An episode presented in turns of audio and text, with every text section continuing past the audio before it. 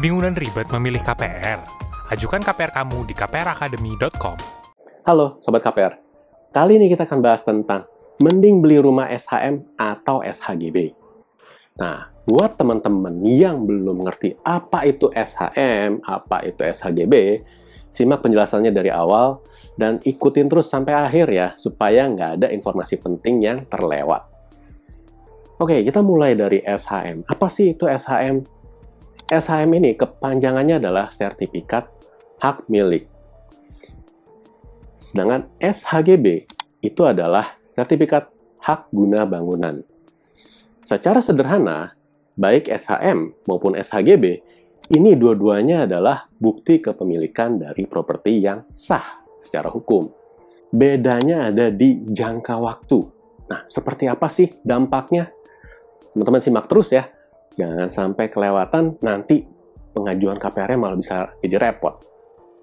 Oke, kalau kita bicara soal rumah yang sertifikatnya SHM, ini otomatis tidak ada jangka waktu.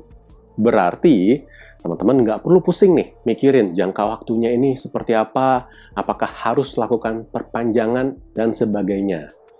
Nah, berbeda dengan SHM, yang judulnya SHGB atau Sertifikat Hak Guna Bangunan, ini ada jangka waktunya. Nah, jangka waktunya berapa lama? Jangka waktunya ini bisa 30 tahun dan dapat diperpanjang 20 tahun dan dapat diperbarui 30 tahun. Itu menurut undang-undang. Jadi, totalnya bisa 80 tahun. Nah, cuma masalahnya adalah apakah sertifikat HGB yang teman-teman terima nih saat bertransaksi properti itu jangka waktunya masih 30 tahun? Jangan-jangan udah tinggal 3 tahun atau tinggal 5 tahun. Nah, kalau kayak begini gimana? Nah, di sinilah teman-teman perlu dengan jeli memperhatikan bahwa SHGB kalau jangka waktunya sudah deket mau jatuh tempo itu harus wajib diurus untuk perpanjangan jangka waktunya minimal 2 tahun sebelum jangka waktunya berakhir. Kok 2 tahun pak? Lama banget. Memang seperti itu regulasinya.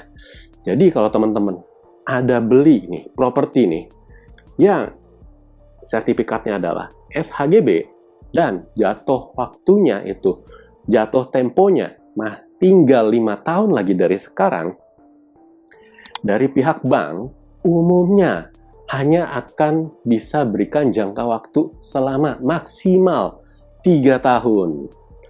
Kalau mau lebih lama dari itu, teman-teman pasti akan disyaratkan untuk tingkatkan SHGB ini menjadi SHM.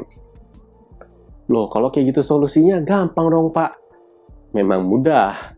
Meningkatkan SHGB jadi SHM itu bukan perkara yang sulit. Untuk kondisi sudah ada bangunan, sudah ada rumah. Tapi kalau bentuknya tanah kosong, ini ceritanya bisa berbeda ya. Kita akan bahas lebih lanjut nanti untuk segmen yang lainnya terkait dengan renovasi bangun rumah. Oke, Sampai di sini dulu penjelasan kali ini. Semoga teman-teman yang mau bertransaksi dengan membeli rumah yang SHGB, teman-teman nggak kejeblos mesti keluar dana tambahan dadakan tanpa persiapan sama sekali gitu. Semoga informasi yang di-sharingkan ini bisa bermanfaat. Dan jangan lupa share ke teman-teman yang lain juga. Oke, sampai jumpa di episode berikutnya. Bye.